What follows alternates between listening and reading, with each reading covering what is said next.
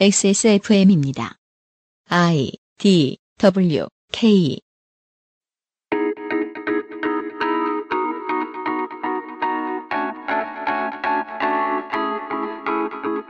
그것은 알기 싫다 올겨울의 기획 대한민국 치킨전 들으면 들을수록 그래 이게 한국이지 이게 한국의 맛이지 하는 생각이 드는 얘기들로 가득합니다. 오늘은 마지막으로 치킨을 판매하는 우리가 치킨을 사기 위해 가고 통화하고 결제 정보를 남기는 곳 프랜차이즈 점주들의 이야기를 들려드리겠습니다. 2018년 첫 번째 주말에 그것은 알기 싫다입니다.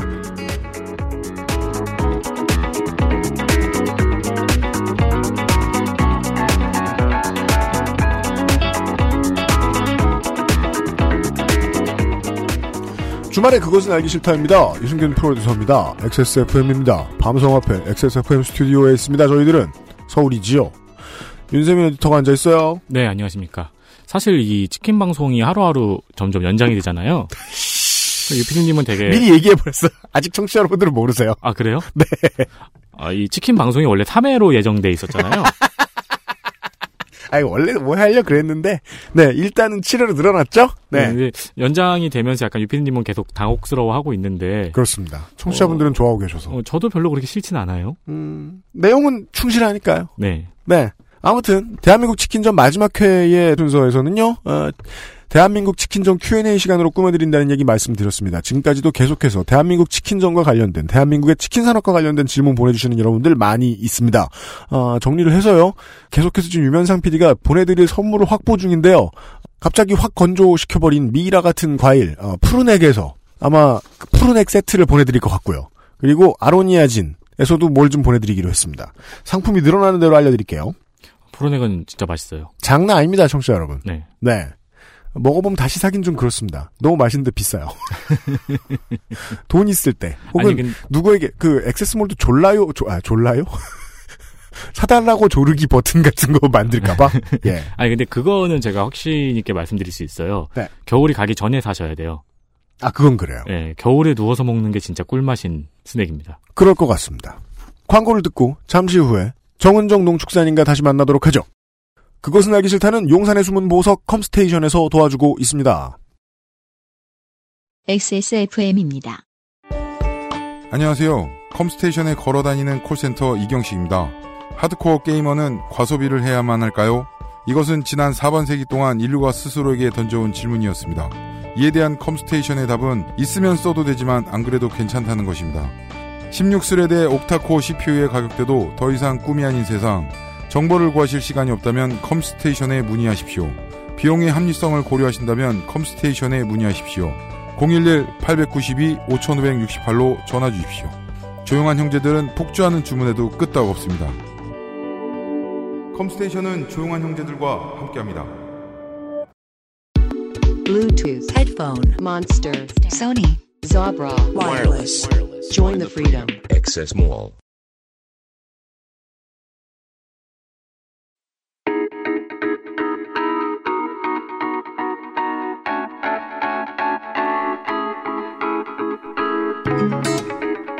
내 삶을 돌아보는 시간. 대한민국 치킨전.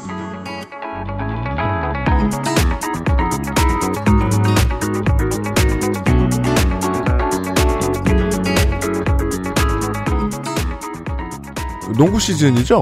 아 그래요? 17, 18 겨울 시즌에. 음, 아 그렇군요. 네. 네. 네. 특기회. 실내 구기 종목의 시즌. 그렇습니다. 실내에선 치킨. 그렇죠. 네. XSFM의 17, 18 겨울 특별기획. 대한민국 치킨전 여섯 번째 시간입니다. 점점 더 표정이 밝아지고 있는. 요즘 한국인 평균과 다르죠? 예, 정은정 농축산인입니다. 오시느라 고생하셨어요. 네, 안녕하세요. 새해 복 많이 받으세요. 예. 네. 그러니까 분명한 거는 말씀을 하실 기회를 드리면 드릴수록 좋아하시는 것 같아요. 아무거나 물어봐줘, 좀! 증문 즉설, 막 이런 거. 오늘은 프랜차이즈에 대한 이야기. 그리고 이게 뭐, 뭐, 뭐, 허핑턴 포스나 이런 데 보면 뭐 외국인들이 한국 와서 놀라는 점 몇 가지. 이러면서 꼭 6개월에 한 번씩 그, 그런 거 올려요. 그럼 막 리트윗이 되고 돌아다니죠. 예. 보면 꼭 24시간 배달에 대한 이야기가 있죠. 음, 그죠. 네. 예. 뭐, 그리고 그릇 수거, 이런 거. 그리고 첫 번째 댓글은 다 그거죠. 사람 값이 싸니까 이런 게 아니겠냐. 음, 네. 오늘은 배달과 프랜차이즈에 대한 이야기입니다. 드디어. 네. 하면 돼요? 하세요.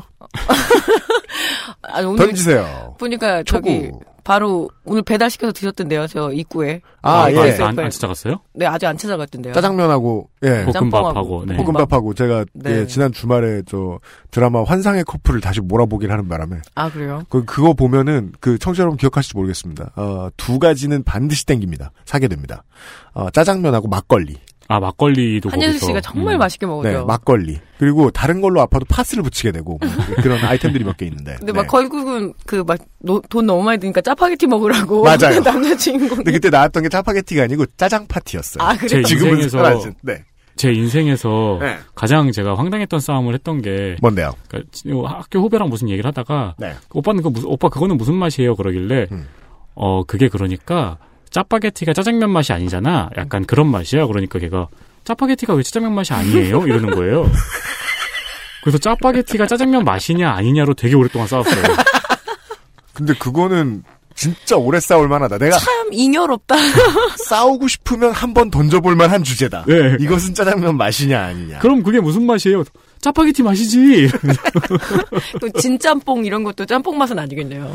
그쵸 예. 특히나 요즘 같은 시즌에는 이제 배달하는 라이더 분들이 네. 어, 건당으로 이제 결제를 받는 그런 분들도 계시지만 예. 예, 그냥 월급 받고 일하시는 분들은 주문 좀 하지 마라 이런 생각이 많이 들 텐데 음. 아니죠. 지금이 제일 치솟을 때입니다. 예. 매출이. 매출이 뭐 보통 이제 크리스마스 시즌에서 연말에서 그리고 방학이 다가왔잖아요. 그렇습니다. 방학도 의외로 이제는 좀 특수가 있어요. 방학 특수요. 예, 왜냐면 집에서 밥을 못 하니까. 그죠. 엄마- 기왕 안 하던 거 갑자기 네. 할수 없잖아. 그래서 보통 제 또래 엄마들은 방학을 그렇게 부르거든요. 새끼 지옥이라고 정말. 그렇죠. 계속 음. 그러니까 중간에는 한 번씩 낮에 그래도 그 배달 콜의 유지가 의외로 학생들 음. 그 식사를 좀 많이 채워주는 게 있고 네. 거의 뭐 배달 전쟁이죠. 왜냐면 우리나라 음식의 그러니까 한식의 가장 큰 특징 그러면은 진짜 배달이거든요. 외국에서 잠깐 살았는데 그때 네. 이렇게 배달을 시키면 무조건 팁을 줘야 돼요. 그렇죠. 그 워낙 또 땅덩어리도 넓으니까 시킬 수 있는 그 품목도 한정돼 있고 근데 음. 한국 같은 경우에는 모든 것을 다 시킬 수 있으니까 네. 그렇죠. 근데 이 치킨점뿐만 아니라 사실 뭐 거의 이제 출혈 경쟁 수준의 이 외식업에서 이 배달을 안 할 수가 없는 거죠. 근데 사실은 이 점주님들 이렇게 인터뷰를 좀 해보면 제일 그래요. 그러니까 배달만 안 해도 좀 장사 할 만 하겠다고. 배달 왜? 때문에 사고가 제일 많이 나거든요. 사고. 사고. 예상할 수 있는 사고는 예, 일단은 눈 비 오면은 사고 나는 것도 있고, 사고. 예, 그리고 접촉 사고. 음. 그리고 이제 그 사실은 그런 거는 점주들이 다 이렇게 몰아줘야 되는데 또 한편으로는 또 아르바이트나 혹은 노동자 입장에서는 원래는 그 점주들이 배상을 해줘야 되는데 그걸 좀 다 떠넘기고 뭐 이런 맞아요. 문제뿐만 아니라 음. 그리고 이제 에피소드는 사실은 이제 이거는 정말 전형적인 그 사장님 입장에서 보면은 배달 아르바이트생 관리가 제일 어려운 거예요. 네. 그래요. 예. 왜냐면은 사실은 이게 어르신들도 많이 진출해 있지만 가장 그 첫 번째 아르바이트 진출하는 남학생들 그죠? 남학생들, 고등학교, 예, 맞습니다. 고등학교 졸업하고 들어갔을 때 고3 때 예. 혹은 뭐 고등학교 졸업하자마자 나왔을 때 일당이 제일 화끈한 아르바이트. 예. 옛날에는 졸업이라기보다는 이제 학교 때리쳐, 때려친 깡패 형이 하는 일이었죠. 예, 그렇죠. 지금은 대중적이에요, 되게. 네, 지금은 그쵸 그때랑은 좀 다르죠. 음. 그 원동기 면허증을 갖고 있고 이제 그렇게 해서 진출을 하는데 아예 요새 뭐 한 번씩 오도방이라고도 얘기하거든요. 오토바이라고도 안 하고 오도방 막 이러면서 얘기하고 그리고 뭐 길에서 제일 무서운 게 고라니보다 오- 오란이라고 해서 오토바이 만 나는 오토바이가 제일 무섭다. 그 도로에 위에다가 저, 저 오토바이 생태 통로 이렇게 예. 넣어놓고서 오토바이가 지나갈 수 있어요. 제일 무섭다 그래서 오란이라고 막 그렇죠. 많이 무섭죠. 근데 또 사회생활 해보신 분들은 이제는 이해하실 거잖아요. 주문이 밀려 있으면은 오토바이 타고 이동하시는 분들은 네. 예, 어느 정도 또 무리를 하실 수밖에 없으니까. 그래서 배달 사고도 많이 나고 실제로 이제 오토바이를 타고 도망가는 그러니까 이게 그 점주님들 카페들이 있어요. 그러면 거기서 제일 활성화되는 카페가 뭐냐면 오늘의 무슨 진상 손님 시리즈가 딱 있고 그렇죠. 그리고 그다음에 이제 속썩이는 아르바이트생에 대한 에피소드들이 많은데 이게 배달 관련한 것들이 제일 커요. 음.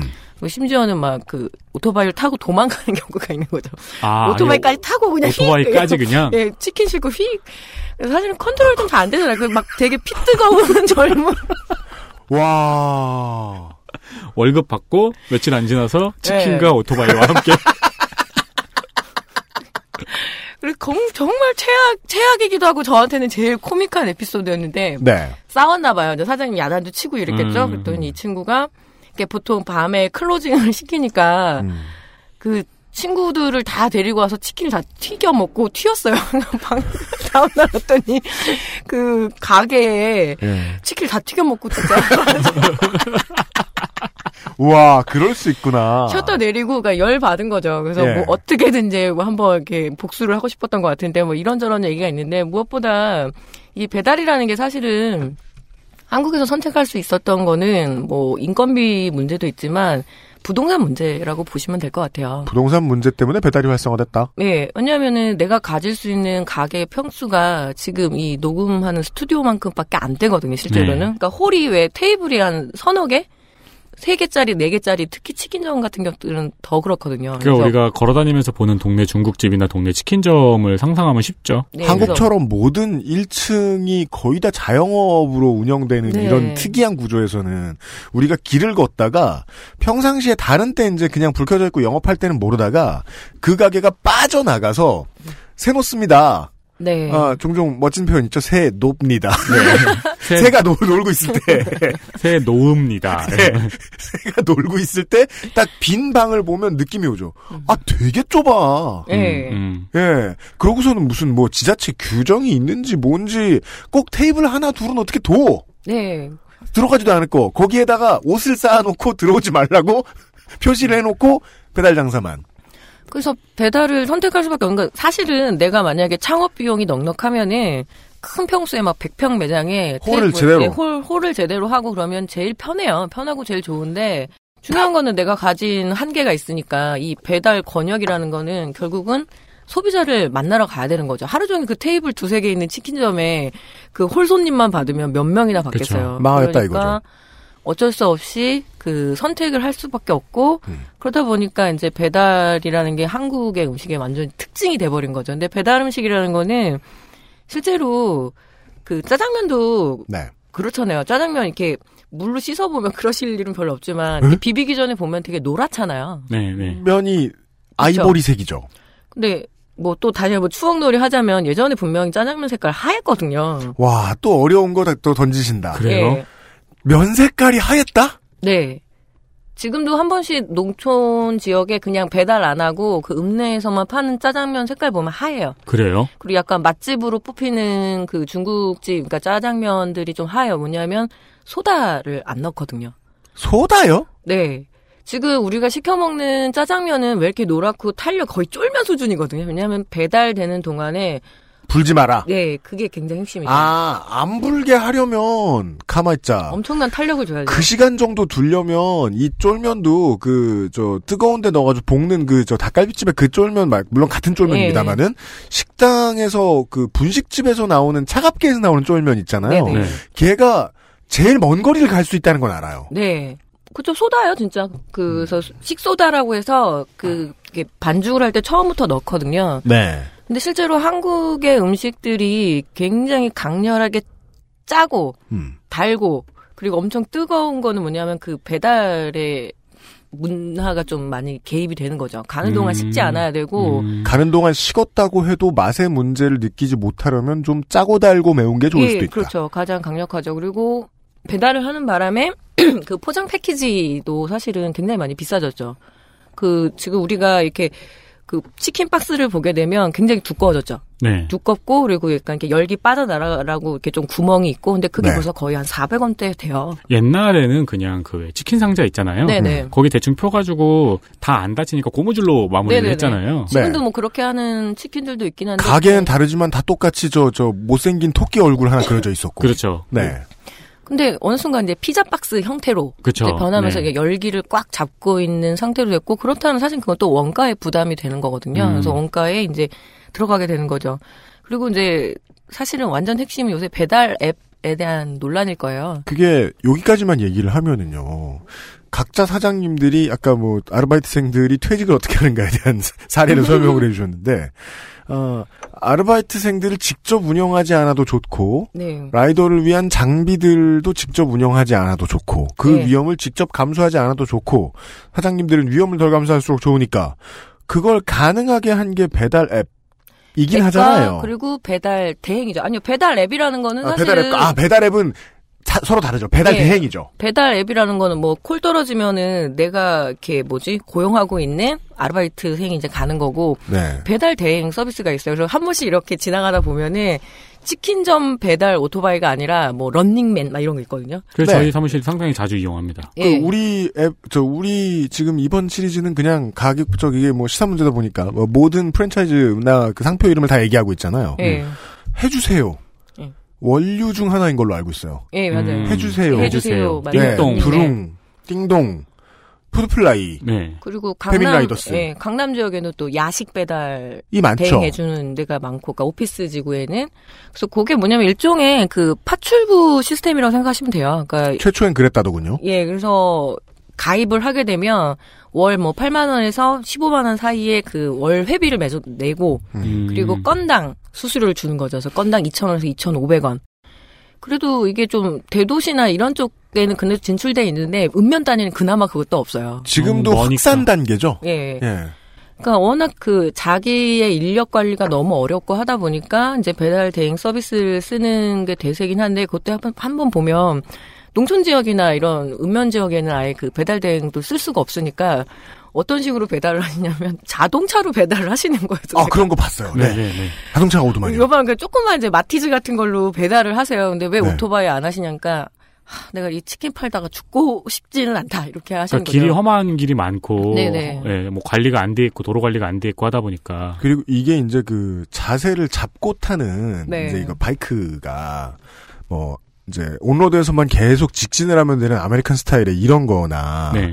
아니면은 이제 스포츠형이라고 생각하고 타는 네. R차라고 하죠, 흔히. 네. 그 케이스는 그냥 여행 갈 때 한 번, 뭐 체육 활동이라고 생각하고 한 번 그렇게 쓰는 취미 생활이고. 아니면 뭐 BMW의 touring bike라든가. 네. 네. 근데 이거를 이제 배민 라이더스 광고에 그렇게 써 있죠. 어, 소중한 곱창을 싣고서 네. 계속해서 시간 맞추려고 빨리 그 작은 차를 몰다 보면 그 rider의 몸이 남아나질 않는단 말이에요. 그렇겠죠. 스쿠터 같은 걸 타고 시골길 다니면 몸도 남아나지 않고 네. 스쿠터도 아마 다 깨질 거예요. 네.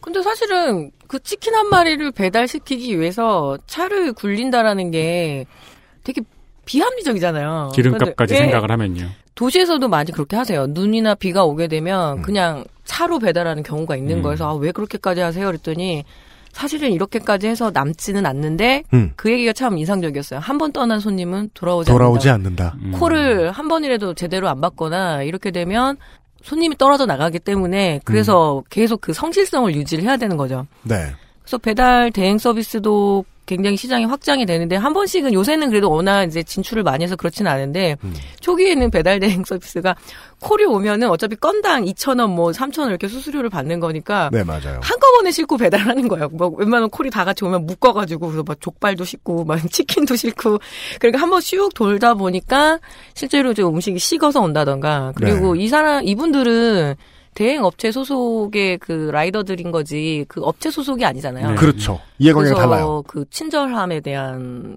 굉장히 그 complain이 많은 거죠. 그 너무 불친절하더라. 노하, 아, 노하우가 있다고 하시더라고요. 네. 오래 한 사람들은. 네. 그 네. 그냥 물건을 사 받아보는 한국은 그런 게 너무 편안하니까 예. 사람은 그 사이에 책임 소재가 어디로 어떻게 갈라져 있는지에 대한 관심이 어- 있을 수가 없는 상태잖아요. 예. 그래서 뭐 배송이 늦었어요. 라고 판매자한테 화를 냈는데 판매자는 대체 어, 누가 책임져야 되는 배송 문제인지 알 수가 없고 그렇죠. 그거는 마치 배달 음식하고 똑같은 요즘은 이제 배달 대행들이 되게 많으니까 판매자한테 화를 냈는데 내가 그걸 어떻게 complain을 하냐는 거예요. 이 노동시장 구조에서 보면 배달 노동이 사실은 가장 밑에거든요. 어렵기도 하고 가장 위험하기도 하고 그렇다 보니까 사람들이 대하는 태도도 사실은 굉장히 뭐랄까요 비하적인 태도라고 하죠. 배달 아르바이트 노동자들의 그 사연들을 좀 보게 되면 음.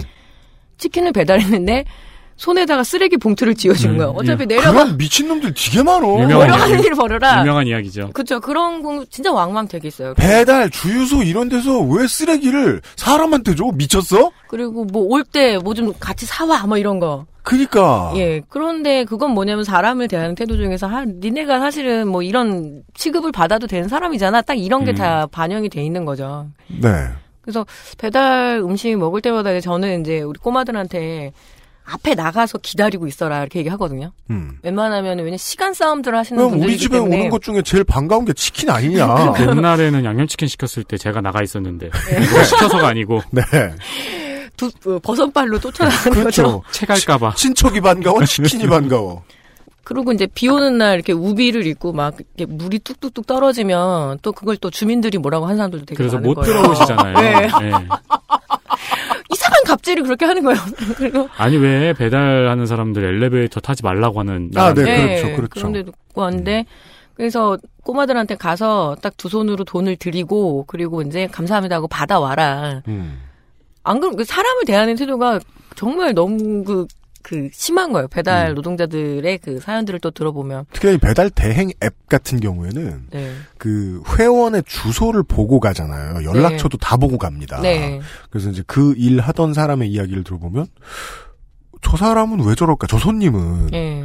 내가 지금 지 개인 정보를 다 들고 있는데 죽여불란 게. 그거 한번 생각해 보셨으면 좋겠어요. 그렇죠. 예.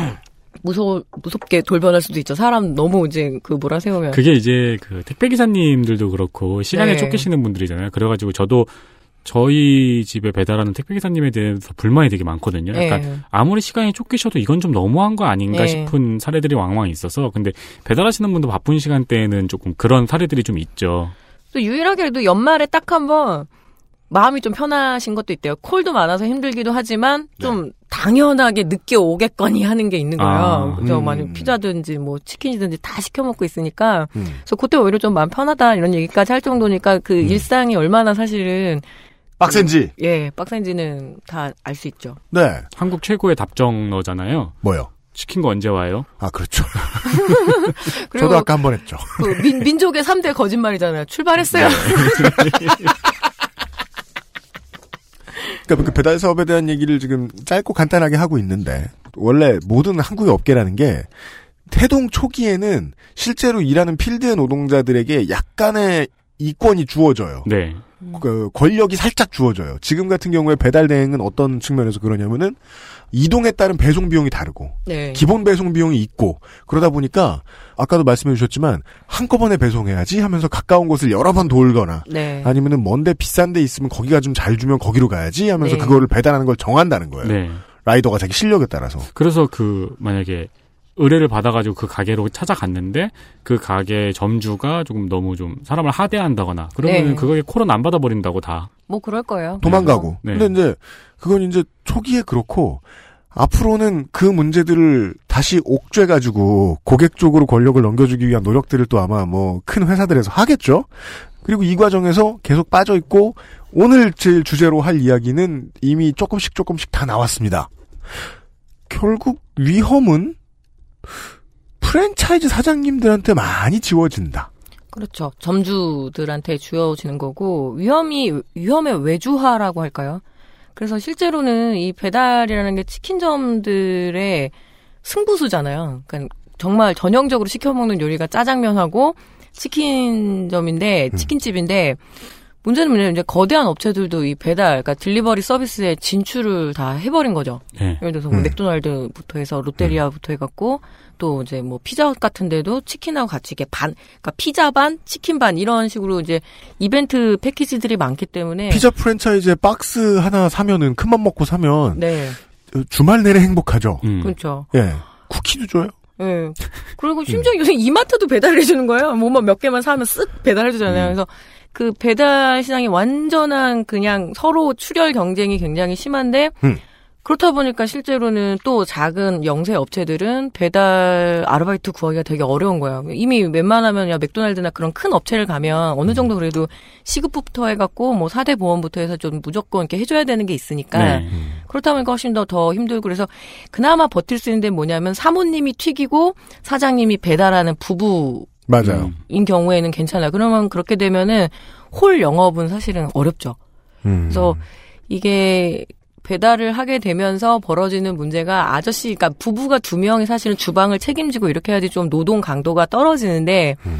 식구들 중에 누구 한 명이 오토바이 핸들을 잡게 되면은 네. 이제 그 또 남아 있는 홀에 남아 있는 사람들의 아이고 죄송합니다. 그 노동력도 강도가 굉장히 세지는 거죠. 그리고 뭐 자연스럽게 넘어가는 이제 배달 앱에 대한 그 수수료 문제가 음. 지금 모든 프랜차이즈들의 그 점주들의 가장 큰 불만들이거든요.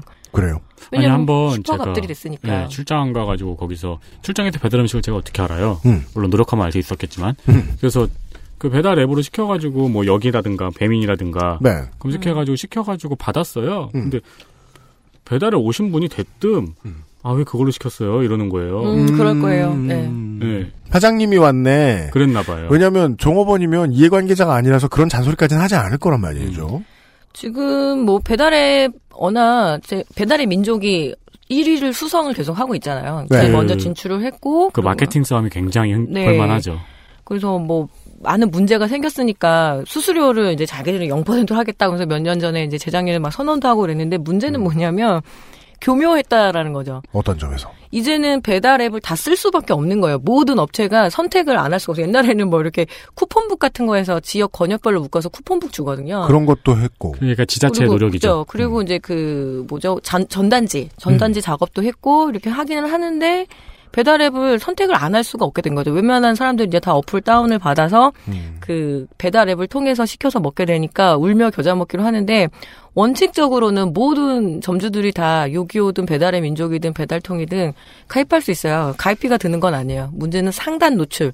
그건 이제 키워드 검색이 걸려야 되다 보니까 그건 돈이잖아요. 그렇죠. 그리고 심지어 이제 배달의 민족 같은 경우는 계속 그렇게 얘기는 하거든요. 우아한 형제들 쪽인데 거기가 회사 이름이 우아한 형제들이에요. 맞아요. 예, 그런데 맨날 얘기하죠. 아니 우리는 뭐지 수수료 없다. 그리고 각 업체 다른 차 업체에 비해서 수수료는 가장 적다라고 얘기는 하는데 문제는 뭐냐 스팟 광고가 중요한 거죠. 예를 들어서 뭐 마포 해서 마포에서 치킨 했을 때 딱 그게 뜨게 하려면은 한 군데만 광고를 하면 안 되고 한 스팟당 부가세 포함해서 아마 8만 8천 원으로 제가 알고 있거든요. 음. 그러면 적어도 8 스팟을 광고하면 발사 32, 벌써 32만 원에다가 그러면 저 옆집이 8개 스팟 광고를 해서 검색할 때 딱 상단에 8개 딱 그 뜨게 만들면 그럼 옆집 난 10개 할 거야. 그러면은 음. 또 10개 하고 저 뒷집은 또 나 그럼 12개 할 거야. 이런 식의 방식도 있고 일단 수십 마리 네. 치킨 값을 저기 배달 대행 앱에다가 배달 앱에다가 갖다 주고 시작해야 되는. 그렇죠. 그렇게 안 하면 또 안 하면은 아예 그냥 거기서 밀려나 버리니까 그렇죠.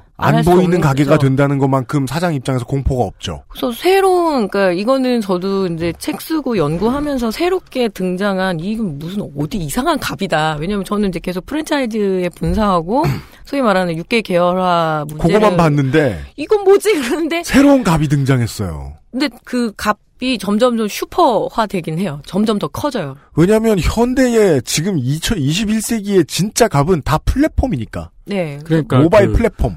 근데 좀 다르게 생각을 하면은 그런 배달 앱들이 성행을 하면서 예를 들어 뭐 배달 업체들의 매출이 늘어났다거나 네. 예, 뭐 소비자의 이용 편의가 증진돼서 매출이 늘어났다거나 아니면 그런 스팟 광고, 홍보 광고들을 통해서 또 어떤 기업들은 어떤 회사 가게들은 구석에 있는 가게들은 올라온다거나 하는 순기능도 생각을 해볼 수는 있잖아요. 그렇죠. 그게 가장 배달앱 업체에서 그 말하는 거죠. 이 배달앱을 통해서 전단지 광고 같은 거 안 해도 되지 않냐. 음. 전단지 광고는 사람도 써서 막 이렇게 해야 되는데 근데 문제는 뭐냐. 업체 입장은 또 달라요. 음. 우리 아버지 같은 저도 배달앱 아예 안 깔아놨거든요. 이건 이거대로 하고 전단지는 예. 전단지대로 쓰고 전단지는 전단지대로 해야 되고 또 기존에 이용하는 사람들은 또 그런 식으로 하는 사람들을 또 소비자들 외면할 수 없으니까 음. 결국엔 양쪽으로 다 돈이 나가는 거죠. 그러니까 어쨌든 간에 그렇게 되- 그게 되는 거네요. 할 게 너무 많다. 네. 네. 그래서 광고비로 많이 나가게 되는 거고 음. 그리고 배달의 민족에서 쓰는 게 낙찰 방식이 있어요. 낙찰 방식. 그러니까 매달 한 번쯤 이렇게 상단 노출에 음. 그 하려면은 업체들을 모집해요. 그러니까 뭐죠? 옥션처럼 음. 돈을 써내라는 거죠. 내가 아, 낙찰 받을 저거랑 똑같네요. 오픈마켓이랑 예, 똑같네요. 예, 예. 그렇게 되면은 아. 만약에 업체들이 막 돈을 써내죠. 근데 이 상단 노출이 거의 영업에 사활을 걸어야 되기 때문에 그러면은 음. 기존 사람 막 눈치를 보다가 맨 마지막에 결국에도 좀 비싸게 써서 내면은 상단 노출을 그 한 달 동안 이제 해주는 거죠. 저거랑 아, 똑같아요. 이건- 이베이 네. 비딩이랑 똑같아요. 그니까요. 아니 이거를 되게 똑똑한 그러니까 시- 저 그쪽 경영자 입장에서 되게 똑똑한 방식인 게 정차를 써 놓으면 어느 지역에서는 비싸다고 할 것이고 어느 지역에서는 네. 싸다고 할 것이고 어, 그 불만을 다 받아주느니 비딩 때렸다. 그러면은 실제로는 더 많이 남을 가능성이 높죠. 그렇죠. 그러면은 배달의 민족 같은 경우에는 언론이나 이런 브리핑에서는 우리는 수수료가 없는 회사다. 그리고 모든 업주들이 자기 어떤 자유 의지의 선택에 따라서 뭐 들어올 수도 있고 안 하실 수도 있고 계속 기존에 전단지 광고 하실 분들은 그냥 그렇게만 하세요 하는데 그 블랙홀 같은 단어네요. 자유 의지. 예 근데 불가능하다는 거죠. 저도 그 예. 쇼핑몰에서 일할 때 그 G마켓이나 옥션에도 그런 식으로 광고를 붙이거든요. 음, 예, 그, 그, 이베이랑 똑같은 방법으로. 음, 네. 그래서 그것 때문에 회사에서 이 초까지 나오는 전자시계까지 네. 사가지고 음. 직원들이 대기하고 있다가 딱 비딩 올리고 그랬어요. 시집간 지 5년 됐거나 입사한 지 5년 된 사람한테 하면은 뺨 맞을 소리입니다. 자유의지. 예. 네가 좋아서 한 거잖아.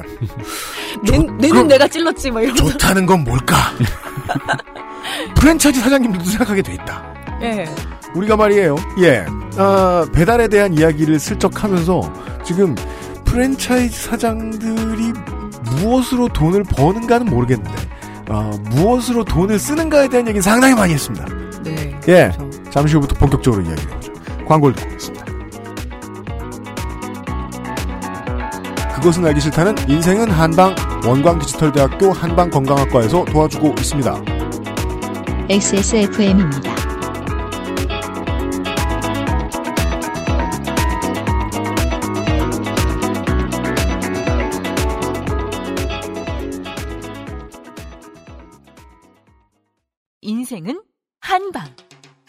한의학, 기초 영양학, 식품 위생학, 푸드 스타일링까지 최고의 교수진들이 만든 약선조리 전문가 과정. 다양한 자격증부터 창업 과정까지 오랜 경험으로 이뤄낸 완성된 커리큘럼. 한 차원 높은 음식 문화를 위한 당신의 선택. 원광 디지털대학교 한방건강학과에서 2017년 12월 8일 원서 접수를 시작합니다. 인생은 한방. 원광 디지털대학교 한방건강학과. 공신보감을 기억하려면 공신보감이 필요합니다. 인체 적용 시험을 통해 검증된 기억력 개선 건강기능식품 공신보감. 한방건강학과 식품영양학. 당신이 건강한 식탁에 대해 알 수 있는 모든 것. 2017년 12월 8일 원광 디지털대학교 한방건강학과에서 당신의 시작을 기다립니다.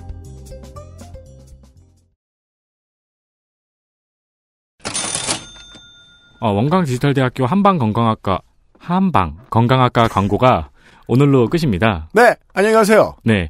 아, 하지만 원서 접수는 1월 12일 금요일까지 받습니다. 며칠 더 남았어요. 네, 공부하실 분은 많이 찾아주시고요. 네. 공부는 원래 평생 하는 겁니다. 그렇습니다. 안녕히 가십시오. 네. 그, 먹고 살기 힘들다는 말만 하면 그것이 바로 시사 프로죠. 네. 시사 프로의 통념을 좀 깨봅시다. 먹고 살만한 분들 많잖아요. 사실 우리가 어, 뭘 먹을지를 고민하지 먹을 수 있을지를 고민하진 않죠. 그죠? 가난은 비만이죠. 네, 여러분의 인스타에는 오늘도 네, 뭘 먹었는지 쭉쭉 나옵니다. 어, 마음만 가난하지, 사실 돈 있죠? 예. 그, 생각보다 상당히 많은 분들이 평생 대학을 다녀요. 네, 요즘은 4년제 대학교도요, 신입생이 20대 초반 아닌 사람들 은근 많아요. 저 때도 만학도 분들이 꽤 많았어요. 점점 많아진대요. 근데 옛날에는 그냥, 아, 내가 그때 고등학교만 졸업하고 뭘 하다가 뭐 서러워서, 그 뭐 사람 뭐 차별하고 그러니까, 그래서 내가 뭐 27, 8에 대학, 공부해서 대학 왔다! 뭐 이러는 뭐 형 누나들. 네, 이런 양반들 좀 있었는데 지금은 그냥 뭐 회사 일 다 끝나고 뭐 명퇴한 사람도 수능 봐서 대학 오고 네. 그런 사람들 많아요. 그리고 옛날에는 그 회사 대표님이 있었어요. 만학도들 중에서.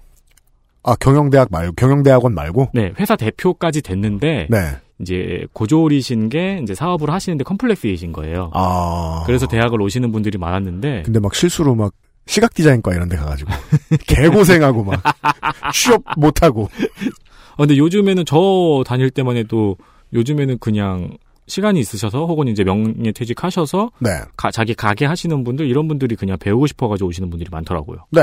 내가 뭘 먹고 살지가 궁금해서도 그렇게 이과에 가시는 분들이 많다는데. 아, 공부 평생 하셔도 좋겠습니다. 여기도 좀 생각해 봐 주세요. 원광 디지털 대학교 한방관광학과 안녕히 가세요.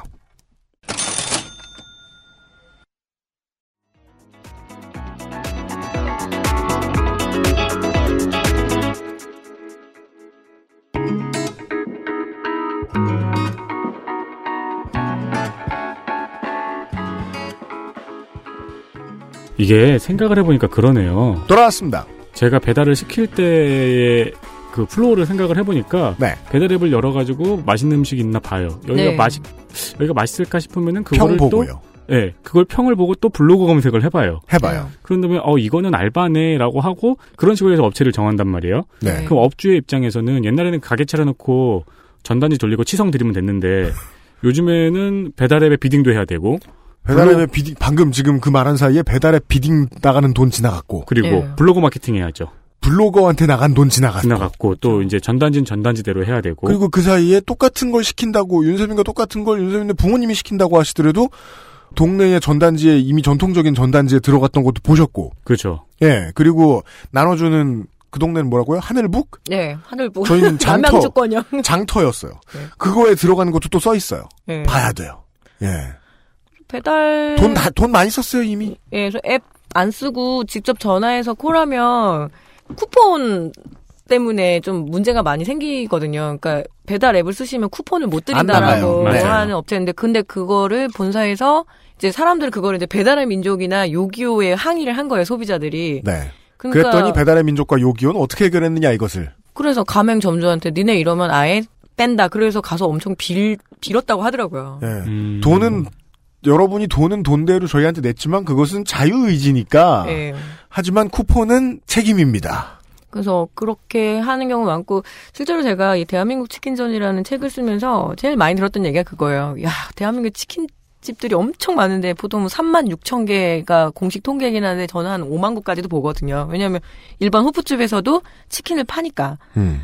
그러면 만날 수 있는 치킨점 사장님들이 엄청 많겠다 이랬어요. 그러니까 소위 말하는 인터뷰 일을 많이 구할 수 있겠다는데 아니요, 제일 어려워요. 6주 만에 드디어 에, 치킨집 점주 인터뷰한 썰을 들어보겠습니다. 왜냐하면 짜증이 많이 나셨거든요. 어떤 점에서? 아, 물론 짜증은 많이 예, 나셨겠죠. 지쳤고, 아니 그냥 거두절미하고 짜증이 나셨어요. 예, 지쳤고, 지쳤어요. 그리고 그간에 그렇게 언론에서 많이 인터뷰를 따갔지만 실제로는 개선된 것들도 없고. 음, 그죠.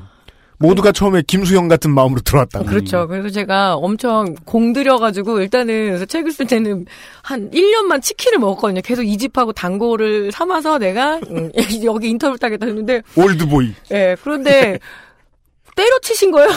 아. 이미 공을 한 1년을 들었는데. 아 그 때려친 사장님을 수소문하면 좋을 텐데. 예, 그래서 제가 어, 너무 충격을 받아서 이- 이러면 안 되는데 막 했는데 그래도 이렇게 저렇게 어떻게 연결해서 인터뷰를 하게 되면 특히 대형 프랜차이즈에 소속돼 있는 점주들은 정말로 무서워하세요. 내 이름이나 어떤 이 지역 이런 거 밝히지 마라. 그래서 제가 책에서는 몇 명을 인터뷰를 했는지 어느 지역인지를 밝히질 않았어요. 약간 화투패를 섞듯이 음. 다 재구성을 해야 되는 거예요. 그래서 이거는 아이고. 이거는 지난주에 임종윤 지회장님이 그렇죠. 네, 그죠. 임종윤 지회장이 완전히 대박 터졌다면서요. 아, 네. 누- 누가 심 저 완전 후순위로 밀렸다면서요. 그걸 또 자기 순위와 얼거 생각하시고 계세요? 아니 우리 선배들이 그렇게 얘기하더라고요. 너무 생각보다 정말 자기 좋았다. 위주셔. 그렇게 신고했냐고 전화 오니까 네. 아니요. 그렇죠. 누가 신고했어요? 그렇죠. 아, 근데 보통은 이런 이제 저 수직 계열화가 좀 느슨하게 돼 있는 업계에서는 밑에 내려가 있는 사람들이 아, 뭐 어쩌라고, 어쩌라고 그런 태도를 가진 사람들이 되게 많은데 네. 여긴 진짜 올가매, 올가매나 봐요. 심하게. 그 특히 분쟁을 겪었던 프랜차이즈의 점주들은 일단은 그게 있는 거예요. 차려놨는데 내가 그만둘 수 없잖아요. 음. 근데 밑보이게 본사에 조금만 밑보이게 되면 뭐 닭을 만약에 제일 무서운 거는 그거죠. 오늘부터 공급 안 들어갑니다. 음. 그게 사실 페널티거든요. 프랜차이즈의 기본 네. 특성이죠. 예. 일단 한번 부동산 잡히고 인테리어 잡히고 네. 기기 잡히고 물량 계약 잡혀 놓으면 내가 마음을 바꿔 먹을 방법은 없다. 그렇죠. 왜냐하면 차려놨는데 아 내가 이거 생각보다 너무 잘못됐으니까 그만두겠어요. 그럼 그만두는 순간 할 수 있는 거는 빚잔치예요. 그러니까 기분 나쁘다고 뭐 가게 조그마한 거 했다 치죠. 기분 나쁘다고 내가 오늘부터 뭐 A 프랜차이즈였다가 나 B로 옮길 거야. 라고 말하는 사장님은 없어요. 왜냐면은 기분 나쁘다는 이유로 써야 되는 돈이 2억 3억 이럴 테니까. 그렇죠. 그래서 실제로 서 그때 2014년에 굉장히 분쟁을 많이 겪은 그러니까 아주 전통적으로 분쟁을 가장 많이 겪는 데는 BBQ고요. 음. 그다음에 두 번째로 많이 겪는 데는 어디냐면은 멕시카나예요. 그래요. 네. 음. 그래서 뭐 이제 사실 저는 이제 그 몇 대 또라이 그 프랜차이즈들 있다고 얘기를 하는데 그 단어를 써도 될지는 모르겠습니다. 예, 근데 그 멕시카나 같은 경우에는 그 당시에 이 닭을 바꾼 거죠. 그러니까 닭을 원래는 하림에서 좀 공급을 하다가 네. 사조 인티그레이션이라고 해서 이제 사조에서 새로 음. 그 6개월에 진출을 했으니까 닭을 바꾸면서 가격도 올라가고 기존에 어떤 5천 원이었으면 5,660원 막 이렇게 된 거예요. 근데 한 마리 팔아 가지고 3천 원도 안 남는데 3, 4천 원도 안 남는데 그 원가가 올라간다는 건 굉장히 점주들한테 큰 부담인데 음. 막상 본사에서 설명한 거는 기존의 이 염지 방식이 좀 바뀌었다. 훨씬 더 이제 훨씬 더 뭐 약간 첨단의 방식으로 바뀌었다 해서 그게 뭐냐면 텀블러식이라고 그랬어요. 그러니까 이게 네. 짤순이에 넣고 돌리는 식 네. 그리고 근데 근데 사실은 염지 방법이 뭐냐면 침지식이라 그래가지고 그 염지액에다가 빠뜨려 놓는 경우도 있고요. 그리고 이렇게 뱅글뱅글 돌리는 텀블러식이 있고 또 뭐냐 인젝션 방식이라 그래서 수십 개의 그 주사 바늘이 나와가지고 닭에다가 이렇게 쏘거든요 염지액을. 그래서 속까지 약간 짭짤하게 하는 기술이 아. 원래 치킨의 굉장히 큰 핵심이에요. 잘 그렇습니다. 튀긴다고 되는 문제가 아니라 염지가 중요한데 어, 막상 그렇게 해서 닭을 받았는데 닭 손질도 좀 잘 안 돼 있고 그리고 그동안에 그 멕시카나가 엄청나게 점주들을 압박을 했어요. 심지어 무슨 일이 있었냐면 만수 클럽이라고 뭐예요, 그건? 한 달에 만 마리씩 팔자고 그래서 이렇게 만수를 팔면은 이렇게 클럽 됐다 그런 거 뭐 하나씩 주고 막 이랬거든요. 보험 설계사 압박하는 거랑 똑같은 한 방법. 달에 만 마리면은 하루에 몇 마리죠? 불가능해요. 334마리. 예. 와. 그래서 하루도 안 놀면. 예, 하루도 안, 그리고 영업 일수도 정할 수는 없어요. 프랜차이즈는. 그러니까, 코를 때려가지고, 저는 사실은 각 집, 그, 지역마다 제가 치킨집 몇 개를 적어 놓은 이유는 뭐냐면, 만약 1688 이런 식으로 시작되는 걸 중앙에다 전화를 했는데, 음. 지점하고 연결이 안 됐죠. 아침 9시에 열기로 했는데, 뭐, 예를 들어서 9시 전화를 안 받으면, 아. 그것도 페널티예요. 그러니까 보통 그러죠. 그 프랜차이즈 사장님들이 직원이라고. 음. 네. 왜냐면은 내 가게인데 내가 놀고 싶을 때 못 논다고. 맞아요. 중앙에서 전화하면 가장 가까운 곳으로 연결시켜 주는데 네. 연결이 안 돼. 뭐 사장님이 오늘 아파. 네네. 그랬으면 그게 페널티로 간다. 그렇죠. 그래서 내가 아프든지 아니고, 내가 선택할, 내 가게는 내 가게인데, 선택할 수는 없어요. 그 제가 뭔가 뭔가 좀 의심스러워서 뭔가 괜히 시원치가 않아서 저도 전화 번호 바- 찾아보고 지도에서 찾아보고 직접 전화하거든요. 예. 이유는 몰랐지만 왠지 그게 좋을 것 같은 거야. 저도 웬만하면 그렇게 해요. 그게 어떤 도움이 있었군요. 될지는 모르겠지만, 일단 페널티 들 맞겠죠. 그러니까 프랜차이즈 산업이라는 게 그 중앙 통제 시스템을 어떻게 굉장히 강렬하게 하느냐잖아요. 그래서 음. 만수클럽 얘기를 해보면 말이 안 돼요. 왜냐면 지금 전국 그 치킨점들의 평균 판매량이 하루에 30마리거든요. 그러면 그거보다 100배를 더 팔아야 된다고 하는데 저는 10배, 그 10배. 저는 그게 사실은 상징적인 건 줄 알았어요. 멕시칸에서 막 CEO를 바꿨거든요. 굉장히 공격적 경영을 하는 CEO를 막 데리고 와서 이제 앞으로 우리가 제2의 창업 정신으로 뭐 한다고 뭐 그래서 제가 에이 설마 저게 그냥 어, 말이나 하겠지 정말 압박을 주는 거예요. 그래서 만수를 어떻게 파냐 이제 점주들이 불만이 나오니까 네. 두 마리씩 줘라 이런 거예요. 그러니까 한, 한 마리당 한 마리 팔면은 막 그 원 플러스 원 행사하고 그리고 근데 그게 요새 최근에 내 등짝에 스매싱인가? 거기에서 박영규 씨가 네. 치킨점 사장님으로 나오는데 음. 그 에피소드예요, 사실은. 어. 그러니까 모든 거를 다 가맹점들한테 떠넘기죠. 막 쿠폰도 막 두 장씩 막 팍팍 주고 그러니까 모든 그 짧은 시간에 모든 소비자들이 멕시카나를 다 시켜 먹게끔 가맹점주가 죽어서 매출을 늘려라. 그러니까 예, 우리는 만 마리를 팔 테니까 니네는 손해를 봐. 예, 그러니까 실제로 엄청난 압박을 주는 거예요. 그래서 뭐 쿠폰 남발해라. 그리고 뭐원 플러스 원 해서 줘라. 막 이렇게 해서 하는데 그게 되겠어요? 안 됐죠. 그래서 여러 가지 근데 멕시카나가 이런 저런 문제 때문에 좀 탈퇴하는 가맹 점주들이 생겼어요. 음. 예. 그래서 이제 분쟁도 심하고 그래서 나와가지고 했는데 그 집요하게 그 탈퇴한 가맹 점주들을 괴롭히는 거죠. 어떻게요? 음. 뭐 다른 가게라면은 진짜 아예 뭐그 주변에다가 이제 악소문을 낸다든가 아니면 뭐그 앞에다 차려버린다든가 그래서 지금 아, 여기 그건 최근에 뭐 미스터 피자 네. 때문에 유명해진. 이 프랜차이즈 같은 경우에는 서로의 그 매뉴얼 공유하는 게 거의 실시간 수준이요. 야 그렇게 해가지고 걔네들이 겁먹었어? 그럼 우리도 이렇게 하면 되겠네. 아, 그런 서로 거죠. 다른 프랜차이즈들끼리 예. 점주가 아무것도 못하게 두 손두발 다. 묶어놓는 노하우를 네. 그러니까 CEO 단톡방. 예. 단톡방이 있으려는지 모르. 프랜차이즈 산업, 가능하죠. 프랜차이즈 산업협회가 있으니까. 근데 그래서 그분들이 나와서 차린 게 여기 화곡동 일대 그래서 UHC 치킨이라고 멕시카나 점주로 오래 계셨으니까 오랫동안 있으니까 이 치킨에 대한 노하우도 생기신 거죠. 네. 그래서 뭔가 개인점을 차리려고 이제 전환을 하려고 하거나 이럴 때 엄청난 그 탄압이 들어오고 하다 보니까 음. 그 점주분들이 나오셔서 어 왜 UHC냐면 을, 유, 응. H 호프. 그 C가 치킨이에요. 치킨. 그래서 UHC 치킨이에요. 그래서 아, 치킨 협동조합을 차리셨어요. 을 협동조합이구나. 예, 그래서 자, 협동초합이네요. 아, 또 죄송, 아재, 죄송합니다. 치킨이요, 치킨. UHC. 그래서 네. 거기서 얘기하는 게 그런 거죠. 우리는 정말 소비자들한테 이것 안 떼이고 저것 안 떼이고 제대로 된 치킨 공급하고 싶다. 그리고 우리도 이렇게 프랜차이즈 다 뜯기지 않고 우리도 좀 살고 싶다. 해서 같이 합시다 해서 그런 경우도 있고 피자 연합이라고 또 만들어졌죠. 미스터 피자랑 그다음에 뭐 피자헛이든 어떤 그 프랜차이즈 피자에서 이탈하신 분들. 음. 그러니까 이탈했다라는 거는 내가 자발적으로 이탈을 한 것도 있지만 사실은 네. 거의 쫓겨나다시피 하신 분들 많거든요. 음. 그분들이 차린 게 음. 피자 연합이고 음. 많이 문제가 됐던 게 그 협동조합을 주도하시던 분이 결국엔 그 압박을 못 견디고 지난번에 스스로 목숨을 이제 음. 내놓으신 거죠. 협동조합을 주도하시던 분. 네, 주도하시던 분이 그게 이제 그게 피자 연합이거든요. 그래서 음. 제가 특정한 데를 얘기해 주는 거 말씀을 드리는 건 뭐냐면 어차피 시켜 먹을 수 없어요. 저희 집에서는 UHC 치킨은 남양주에서는 없으니까. 근데 네. 그런 흐름들이 있을 정도로 프랜차이즈 본사들의 그 중앙 통제와 쥐어짜는 구조들이 굉장히 교묘하게 많이 발달해 온 거죠. 조스 떡볶이 같은 경우에는 아예 직원들 이렇게 티셔츠에다 GPS를 달았으니까 에? 왜 움직임을 보는 거죠. 가만히 있으면 죽는다 이거죠.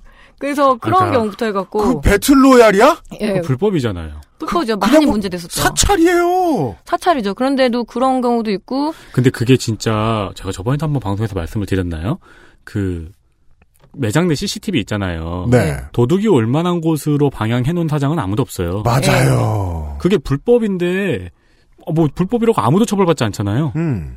그 프랜차이즈 PC방도 많잖아요. 그래서 PC방은 정말 CCTV 시스템인데 아르바이트생들이 이렇게 조금이라도 앉아 있으면 바로 그 어, 프랜차이즈 전화 주장 전화 하잖아요. 뭐 하는 거냐. 그래서 저기 이제 최근에 읽었던 책에서 본 에피소드인데 이 아르바이트생이 너무 힘드니까 컴퓨터를 고치는 척하고 그 의자 밑에 가서 잠깐 앉아 있는 거예요. 그러니까 의자에 쏙 들어갈 수 있잖아요. 책상 음. 안으로. 그렇게 한다던가 아니면 아예 전원을 한번 내려버렸대요. 음. 어, 뭐 지금 뭐 문제가 생겨가지고 뭐 수리하러 온대요 하면서 그렇게 해서 딱 10분 정도를 쉬고. 쉬고 음. 유일하게 안 들키는 게 화장실밖에 없는데 그래서 화장실 가서 조금 더 앉아 있거나 근데 이런 시스템들이 사실은 이런 기법들이 되게 노하우가 공유가 되나 봐요. 음. 근데 그 원조가 사실은 치킨 점들이었던 거죠. 왜냐하면 프랜차이즈 산업협회에 오랫동안 협회장을 맡은 분이 누구냐면 윤홍근 회장이라고 음. 그 BBQ 음. 그러니까 제너시스 BBQ 회장님이 맡으면서 실제로는 그런 얘기를 하죠. 상생하겠다고 하는데 그 상생이라는 거는 그냥 그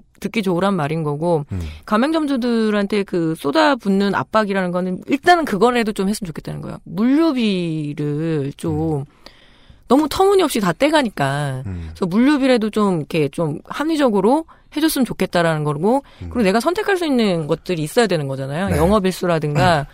근데 이게 되게 웃겨요. 제가 많이 다니다 보니까 한 번씩 어 이거 안 팔릴 것 같은데 구색 가축이 안주를 넣어야 되는 거 샐러드 같은 거. 음, 네. 아, 맞아요. 그, 막- 치킨집 가서, 이거 누가 사지? 싶은 메뉴들 하나씩 다 있죠. 예, 그래서 샐러드 같은 거 너무 이거 안 팔릴 것 같은데요. 이거 어떻게 뭐 중앙에서 공급해 줍니까? 이렇게 물어보면 또 정작 공급해 줘야 될 건 아니죠. 아, 그 사- 양상추 같은 건 사입을 하시고요. 소스만 주겠다는 거예요. 그럼 내가 아, 근데 일하다가 바쁜데 양상추 한두 개 살아갈 수도 없고 음. 그리고 이거 이 동네의 특징상 안 팔릴 것 같은데요. 그랬더니 짱박을 올 수도 없고, 양상추. 네, 그래서 안 팔릴 것 같은데요. 그리고 로스가 많이 나니까 그래서 음. 로스율이 되게 중요하거든요. 그거를 많이 줄이는 게 노하우니까 네. 그래서 이거는 혹시 이 많은 안주 중에서 잘 안 팔리는 거는 취급 안 하면 안 될까요? 그랬더니 이제 좀 약간 바보끼의 질문이거든요. 음. 그럼 프랜차이즈 하시면 안 되죠? 이렇게 얘기하는 거죠. 음. 아, 네. 아, 이것도 지금 아까 뭐 1688 번호 얘기해 주셨는데, 중앙 번호나, 그 다음에 그 치킨들, 저 치킨 프랜차이즈들 따로 앱 갖춰놓고 모바일 주문받는 곳도 있잖아요. 네. 그런 데서 당연히 어떤 소비자들은 상당수가, 하루에 많은 수가 얘기할 겁니다. 우리 동네에서는 이거 주문 안 된다는데요? 네. 음. 우리 동네에서 저거 주문 안 된다는데요? 소비자 입장에서는 정당한 complain인데, 점주 입장에서 보기엔 쪼르르 달려가서 일러 바쳤네. 그쵸. 예. 나 죽이라고 한 어? 거네요. 그러니까 팔리지도 않는 메뉴를 왜 내 가게 메뉴에 넣어야 되냐. 가장 음. 대표적인 게 멕시칸의 과일 치킨이라고. 치킨 모양의 과일 아니야? 아니 메, 그 파우더가 막 메론 막, 막 이런 거. 아, 아, 알아요, 알아요. 아, 그 녹색 치킨, 헐크 예, 치킨. 그래서 난리가 그걸 어떻게 알아요? 유명했었어요. 텔레비 한동안 인터넷에서 이게 무슨 짓이냐. 아, 실현된 파맛 첵스 같은. 예. 근데 BBQ도 그렇고 굉장히 어이없는 메뉴 많이 개발해 놔요. 뭐 네. 파리 치킨부터 해가지고. 네. 그 근데 이거 안 팔릴 거다 알거든요. 음. 그 신메뉴 출시됐다고 그걸 잘 보지도 않는데 그러면 일단은 중앙 본사에서는 개발해 놓으면은 파우더 파우치라는 게 그러면 니한 다섯 마리만 팔아봐 해서 5인분을 주는 건 아니거든요. 네. 한 번은 큰 파우치를 밀어내기를 하는 거죠. 음. 대체적으로 프랜차이즈 산업이라는 건 뭐냐면 이게 닭 한 마리를 팔아가지고 돈 버는 장사가 아니에요. 그러면요? 물류를 트는 게 더 중요해요. 물류를 튼다. 그러니까 뭐냐면 한 한 업체를 그러니까 내가 멕시카나 이제 프랜차이즈 본사 이제 supervisor 하잖아요. 지금 윤세민이 노트북을 통해서 과일 치킨을 검색해서 보여줬는데 제- 제가 봤을 때는 무슨 저 적록 색맹 테스트 사진 같은 이거 올린 분이 글 제목을 이렇게 적었네요. 멕시카나 biohazard. 초록색 치킨하고요, 분홍색 치킨하고요, RGB 치킨이 이렇게 근데 두 분은 네. 안 시켜 먹을 권리가 있잖아요. 근데 맞아요. 저는 저런 거 출시가 되면 저는 또 먹어봐야 되거든요. 아 그러셨죠. 네. 엄청 맛없는 거 예측하면서도 먹는데 어이가 없어서 내가 와 진짜 치킨 이렇게까지 먹어봐야 되는데 근데 이거를 왜 개발할까가 저는 되게 이상했거든요. 왜 개발? 아 거기도 그럼요. 네. 있겠군요. 왜냐면 메뉴 개발은 머리 좋은 사람들이 모여 앉아서 할 텐데. 네. 어. 그래서 저기잖아요. BBQ가 내세우는 게 박사치킨이라고 석박사치킨이라고 우리의 그? 메뉴 개발하는 사람 다 석사학위 이상 소유자라고 그래서 그 무슨 네이밍이 그래? 그럼 닭한테 박사학위를 따게 하든가.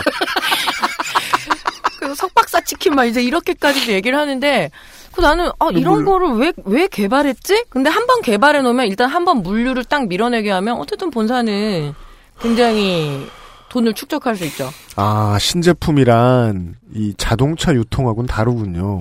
최종 판매가 돼야 그 이윤이 돌아올 수 있는 네. 게 아니라 물류만 밀어내면 본사 입장에서는 돈이 돼서 돌아오기 오기 때문에 그 마지막에 판매하는 사람이 로스 손실분을 책임져야 한다. 이게 되게 그 먹는 거 말고 유통으로는 제 취미 분야니까 그 저 스포츠 의류 업계가 그런 걸로 되게 유명했었어요. 음.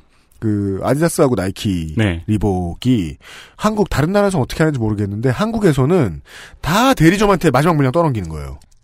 그래서 대리점들이 던져놓고 도산하면 그걸 가지고 다시 싸게 쳐, 싸게 파 싸게 사가지고 아. 판매를 하고 음. 그런 케이스들이 있었어요. 이쪽에서 지점이 죽어날 때 이쪽이 이윤을 취할 수 있는 구조일 수도 있는 거죠.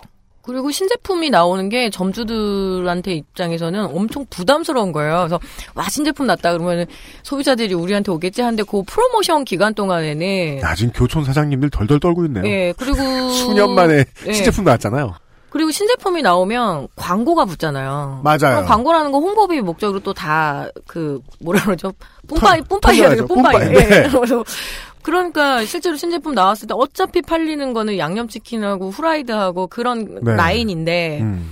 신제품 저런 과일 치킨 같은 거 엉뚱하게 나와버리면 그러니까 엄청 치킨. 스트레스 받는 거죠. 어쨌든 네. 프랜차이즈 입장에서도 혹은 사장님 입장에서도 얼마 전에 네. 그 대박난 치킨이 하나 있었잖아요. 그? 매, 매운 콤보요. 네. 네. 그런 상품이 개발돼 가지고 매출이 이쪽이나 저쪽이나 올라가면 윈윈인데 베스트셀러만 그렇죠. 잘 팔리면 좋은데. 네. 그게 실패했을 경우에 물론 본사 측에서도 새로 개발한 메뉴가 실패했다는 페널티는 있겠지만 음. 가맹점은 아무 잘못 없이 가장 큰 페널티를 얻게 되는 본사는 거네요. 팔리나 안 팔리나 계속 메뉴 개발해서 물류 밀어내면 된다. 그리고 교육비 쪽으로도 뜯어가는 아주 악덕 프랜차이즈도 좀 있어요. 그러니까 신제품이 나오면 배워야 될 거 아니에요. 네. 음. 그래서 그걸로 또 교육비 명목으로 조금 또 수술해서 아. 떼가고 그 세상 모든 떼가고. 세상 모든 뿜빠이란 원하는 사람이 거의 없어요. 그죠. 네. 예. 어. 우선 가장 대표적으로 유명한 게 그 BBQ의 올리브유 사건이잖아요. 그게 아마 네, 네, 2000 맞아요. 지금 정확히 기억이 안 나. 2006년인가 아마 그때 네. 이제 트랜스 지방 논란이 심하면서 황금 올리브유. 예, BBQ가 승부를 냈던 게 이제 올리브유로 이제 튀기겠다고 했는데 황금은 뭐야? 보통 18리터짜리 그 기름 한 통이 지금 시중가에서 한 4만 원 정도 되거든요. 근데 음. 그건 8만 원인 거예요. 그런데 8만 원짜리 튀겼다고 치킨 값을 두 배로 받을 수는 없잖아요. 네. 그렇다 보니까 그때 당시에 그 점주들한테 홍보비 쪽으로 뜯어간 게 거의 한 마리당 막 천 원, 이천 원 막 이랬거든요. 그래서, 그래서 또 점주들하고 굉장히 큰 충돌이 났고 음. 실제로 프랜차이즈 산업이 제일 좋은 거는 뭐냐면 브랜드에 대한 인지도가 있고 음. 그 노하우를 공수해주고 그리고 물류의 안정성 뭐 이제 이런 것들인데 지금 흘러가는 분위기는 그건 아니죠. 본사는 본사대로 이렇게 돈을 이윤을 축적하는 방식이 가맹점주들을 쥐어짜가지고 어차피 지금 너무 많이 진출을 해 있으니까 네.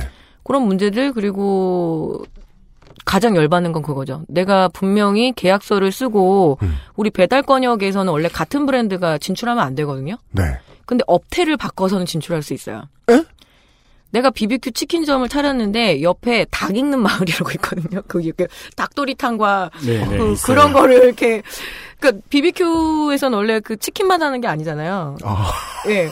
닭도 아 있어요. BBQ의 다른 업체의 가게를 바로 옆집에다가. 바로 옆집에 바꿔버린다. 근데 문제는 뭐냐면 닭 익는 마을에서 또 안주 손님한테 안주로 후라이드 치킨을 팔 수 있는 권리를 줘요. 행복한 건 본사뿐이네요. 예, 그래서 보면은 그 본사에서 어차피 물류 오는 길에 BBQ 사장님한테 닭하고 파우더랑 기름 주고 그리고 바로 옆집 가가지고 또 닭도리탕 여기나 음. 구이동 구용 닭 넣어주고 사장님들 그 두 명의 옆집 사장님들은 정말 앉은 채로 피가 거꾸로 솟는 상황이네요. 예. 근데 그렇게 얘기하는 거죠. 어차피 다른 거다. 그러니까 어차피 다른 거다. 닭도리탕하고 다르다. 근데 이게 실제로 프랜차이즈에서 제일 많은 분쟁 중에 나는 게 뭐냐면 영업 권역 충돌인 거죠.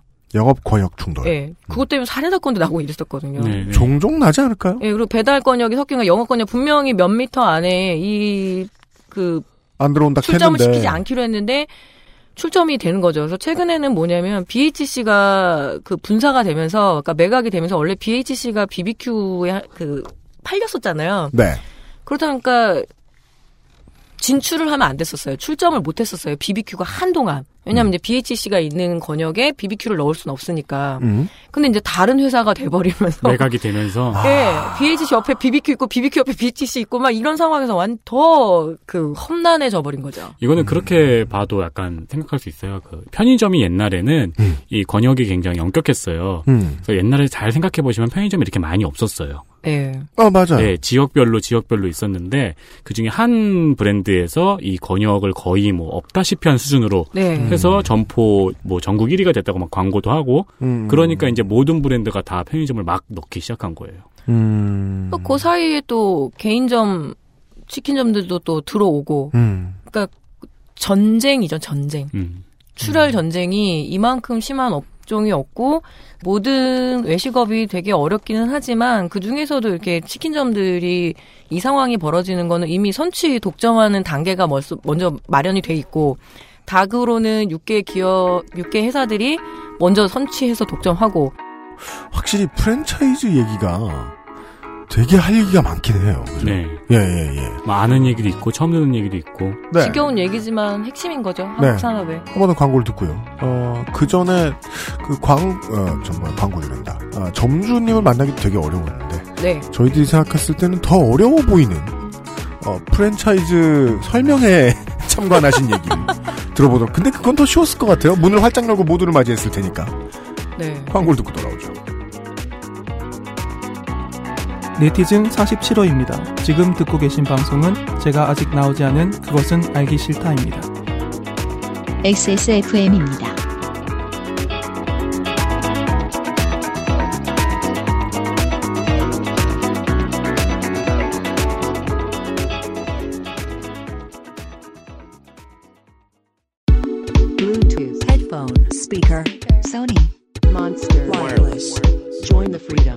XS Mall.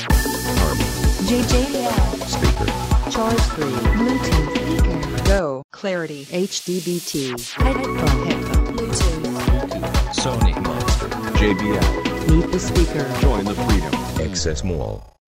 이제 카비레이크도 라이젠도 컴스테이션에 문의하십시오.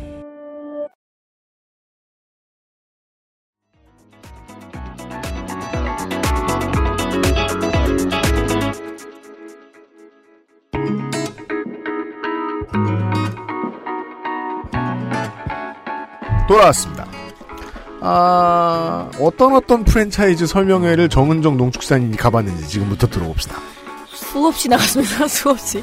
치킨점 당연히 모든 브랜드마다 다 가봤는데 네. 그러니까 취재 때문에 가셨겠지만 실제로 창업하시는 분도 그렇게 다니시겠죠. 그리고 그거를 많이 아니, 권유를 아니. 받죠. 그러니까 한 군데만 다녀보지 말고 여러 군데를 가봐라. 그렇구나, 그렇구나, 그렇구나. 그쵸? 그 예. 창업하시는 그럼 몇 억이 들어가는데요. 예, 창업의 기본 정신이니까. 네. 근데 그 당시에 이게 먼저 원래 홈페이지 접속을 해서 자신의 어떤 창업 스타일하고 창업 비용을 적어내요. 창업 스타일을 어떻게 적어? 댄디 이렇게 적어요? 그러니까 스포츠 이- express형. 그러니까 배달 전문으로 할 것이냐, 아니면 아. 카페형으로 할 것이냐. 아. 그러면 이제 처음에는 제가 홀이냐 pub이냐 예, 뭐 어. express형으로 하고, 그러니까 이제 제가 30대 여성을 이제 산정을 하고 그러면 내가 가지는 돈이 한 1억 5천 정도밖에 안 될 것 같은 거예요. 네. 그러면 연락 절대로 안 와요. 뭐? 왜냐면 익스프레스형은 이미 너무 많이 진출해 있어서 그 아, 본사 입장에서는 안 나온다. 매력적인 요소가 음. 아니고 계속 창업 권유는 몰라면 카페형을 해야 된다. 얘기를 음. 한 거죠. 카페형이라는 게 뭐냐면 낮에는 되게 설명도 재밌어요. 낮에는 이 가정주부들이 이렇게 모임을 할 수 있는 커피와 뭐 햄버거를 팔고 음. 저녁에는 술 손님을 받으면 된다. 이제 이런 식으로 얘기를 하는 거죠. 음.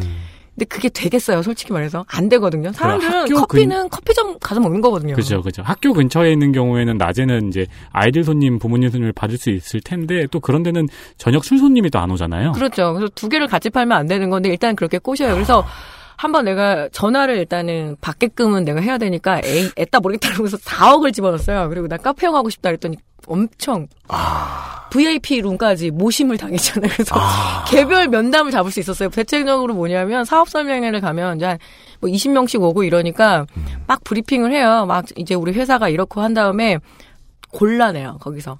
골라 대충 들으러 온 사람들은 그냥 이렇게 그냥 그 정도 설명 듣는데 약간 질문하는 스타일을 보는 거야. 아, 약- 약간 아. 차리겠구나. 음, 정신 차리겠구나. 그리고 저 같은 경우에는 약간 노하우가 있잖아요. 실제로 또 카페를 좀 해봤었거든요. 천안에서 하고 있었기 때문에. 네. 그래서 약간 그런 어필한 거죠. 아, 사실은 제가 이제 카페를 하는데 돈가스를 좀 팔았었거든요. 돈가스 하는데 업태 변경을 하고 싶다. 그래서 그러니까 치킨을 좀 차리고 싶고, 네. 뭐 이만저만 하다 그러면 엄청나게 잘해줘요. 진짜 할 것 같은 사람이구나. 네. 아. 진짜 할 것 같은 사람이 너무 똑똑, 똑똑해서도 안 돼. 약간 바보기가 있어요. 그래가지고, 예, 어떤 질문 해야 되냐면 이런 식인 거죠. 그러면 튀김기랑 이런 거 다 이제 본사에서 해주시는데 5분 만약에 오- 음. 구운 닭이라 그러면 그럼 제가 만약에 장사를 잘 못해서 그 망하게 되면 이거 다시 본사에서 이 김을 다시 이렇게 가져가 주시나요? 그러면 아 진짜 저 아줌마 되게 하고 싶은데 약간 바보다. 꼬시자 이러면 아 그렇게 말하면 바보로 보이는 거예요? 바보죠. 그래서 그래요? 그래서 지금 중고 시장에 가면 중고 기물 시장에 제일 많이 나와 있는 게 커피 머신하고요. 네. 튀김기예요. 아. 왜냐면은 어, 내가 프랜차이즈에서 이게 되게 웃긴 게 프랜차이즈에서 치킨점을 차리려면 자기네들이 지정하는 튀김기하고 오븐기를 써야 돼요. 네. 그럼 팔 때는 내가 그냥 중고 시장에 허무하게 내놔야 돼요. 아, 물건은 무조건 신품 샀다가 네. 그냥 저 황학동 같은 데 내놔야 된다. 그렇죠. 그래서 황학동 가면 그 세상 모든 중고 물건이 있는데 다른 모든 중고들은 다 헐어 빠졌는데 네. 그 식당 관련된 물건들은 다 세핑이에요. 냉장고하고 집에 튀김기. 집에 예. 하나 넣고 싶어요. 냉장고 되게 큰 거. 근데 네. 저큰 냉장고를 집에 쓸 일은 누가 우리 집에 시체가 있을 때밖에 없어. 거기 보면은 가끔 그거 팔아요. 토막 내면 작아도 되는데. 그, 그, 그 맥반석 오징어 구이기 팔아요. 맞아. 근데 그게 다 장사를 그 그렇게까지 세핑으로 그렇게까지 중고화가 잘 되도록 얼마 안 쓰고 망한 사장님들의 유품이야. 프랜차이즈 산업에서 되게 이상한 게 만약에 우리 아버지가 예. 인테리어 업자예요. 음. 그런데도 인테리어는 본사에서. 본사에서 해야 되는데 요새 하도 그게 문제가 많이 되니까 만약에 인- 그럴 수도 있잖아. 진짜 내 와이프가 인테리어 음. 가게 사장이면 그러면은 문제는 뭐냐면 도면 값을 받아요. 그게 한 800만 원쯤 되는 걸로 알고 있어요. 그러니까 왜냐면 도면하고 비밀의 도면. 어, 예, 그 설계도 하고 손님들이 반드시 치킨을 더 먹고 싶은. 디자인 이제 그 간판을 그러니까 그러니까 네가 네 돈 한대 그러면 그거 계산해 보면 차라리 그냥 본사에 그렇죠, 인테리어 맡는 게 그렇죠, 낫다고 그렇죠. 결론을 내는 거죠. 아. 그렇게 해서 제가 그런, 그런 걸 설명을 해 주- 친절하게 해줄 거 아니에요. 네, 그래서 하긴 아니다. 하긴이 아니야.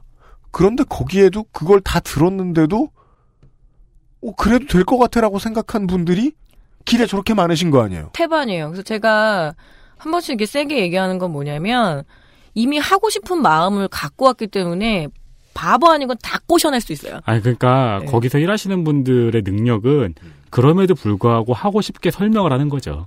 와, 어차피 이 돈은 여기 해요? 어차피 이 돈은 여기서 벌충되고 이 돈은 여기서 벌충되고 이 돈은 여기서 벌충되고 음. 예를 들어 막그 그쵸. 사업을 처음 시작하시는 분에 이렇게 어, 보통 한 달에 200마리 정도 사- 팔면 이 돈은 벌충됩니다. 이렇게 얘기하면은 음. 어, 한 달에 200마리만 팔면 되는구나 이렇게 생각하실 거 아니에요. 상권이라는 게 되게 중요하잖아요. 그 걔네들이 맨날 하는 말이 상권 분석을 해드리겠다는 거예요. 그래서 음. A급 상권지, 뭐 B급 상권지 하는데 음. 프랜차이즈 저는 옹호하고 싶지 않아요. 사실은 프랜차이즈 사업을 사업을 하고 싶어서 오시는 분들의 그 준비 없음에 제가 더 경악을 많이 했거든요. 아, 맞아요, 맞아요. 네. 그거는 이해가, 그거는 느낌이 딱 오네요. 그러니까 내가 돈이 있고, 예. 예를 들어, 그, 돈이 있는데 돈을 어떻게 굴리느냐에 대해서는 고민 똑바로 안 하면, 그, 투자 자문 업체 가면, 그런 사람들도 먼저 잡아먹는단 말이에요. 그래서 와서 날 잡아 접수하시는 분들이 많아서 뭐 에피소드 말씀드리면 한 번 하러 갔는데 호주에서 호주에서. 교포 부부가 오신 거예요. 이제 호주에서 이제 치킨 팔려고? 치킨집을 호주에서 차리려고. 아. 해외 창업이라는 시장이 또 있어요. 아 있어요? 네. 어. 저 괌에서 무슨 짬뽕집 본 적 있는데. 어. 그러니까 해외 프랜차이즈. 창업이라는 것도 막 언론에서 막 한식 세계화 막 얘기하면서 그러면은 그걸 또 혹해가지고 제가 남미에서 오신 분도 봤어요. 이거를 이제 노하우를 배우고 그렇다 하면은 어떻게 하냐면 이거는 프랜차이즈가 아니라 이 해외 창업만 또 전문으로 하는 설명회가 있거든요. 그렇겠죠, 그렇겠죠, 그렇겠죠. 근데 염지된 거를 그 이렇게 저 태평양을 돌아서 네.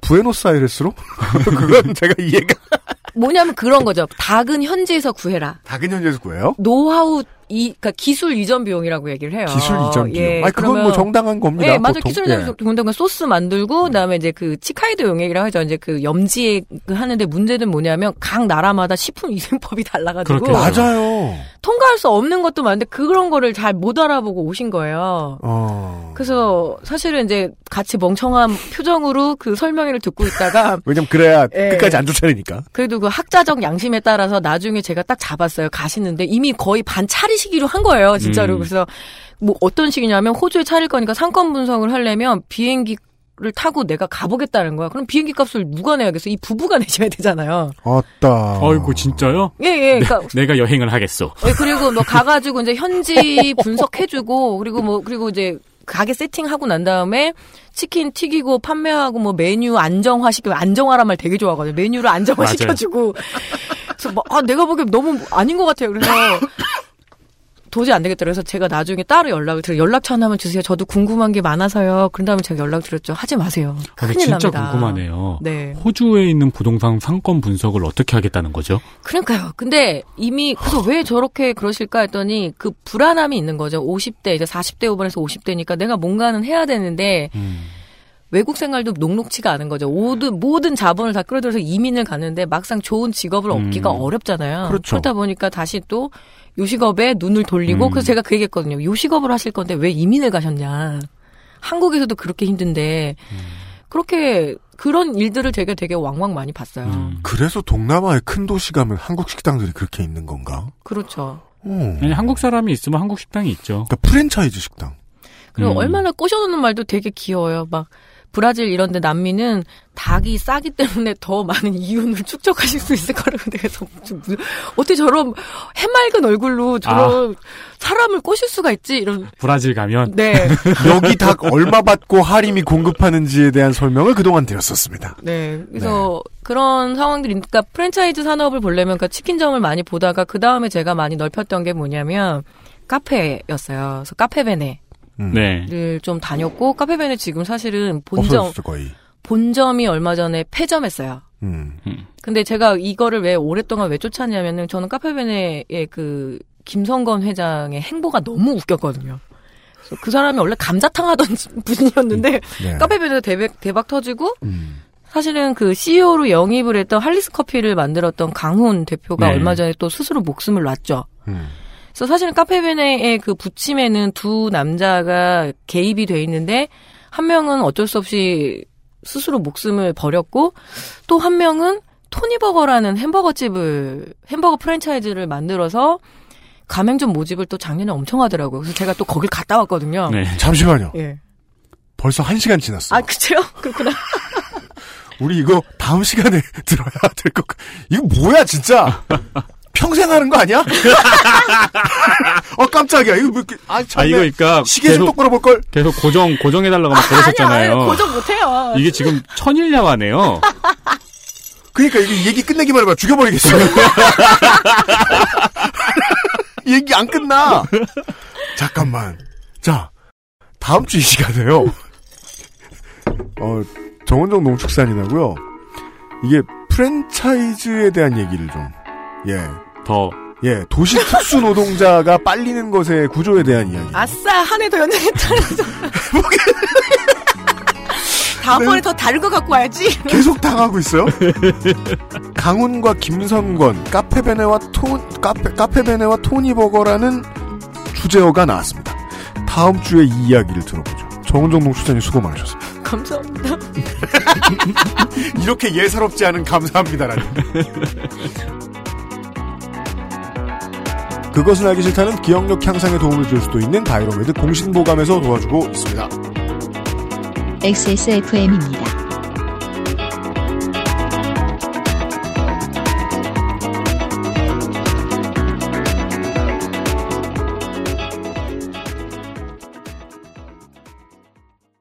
아, 안경이 없어지니까 할 수 있는 게 없네. 한 시간째 이게 뭐야? 야, 너 머리에 쓴 거 모자 아니야. 어? 내가 머리에 뭘 써? 어떻게 한 시간이나 안 떨어져 있냐? 드세요. 공신보감. 공신보감을 기억하려면 공신보감이 필요합니다. 인체 적용 시험을 통해 검증된 기억력 개선 건강기능식품 공신보감. 아스트랄 뉴스 기록실 뉴스 아카이브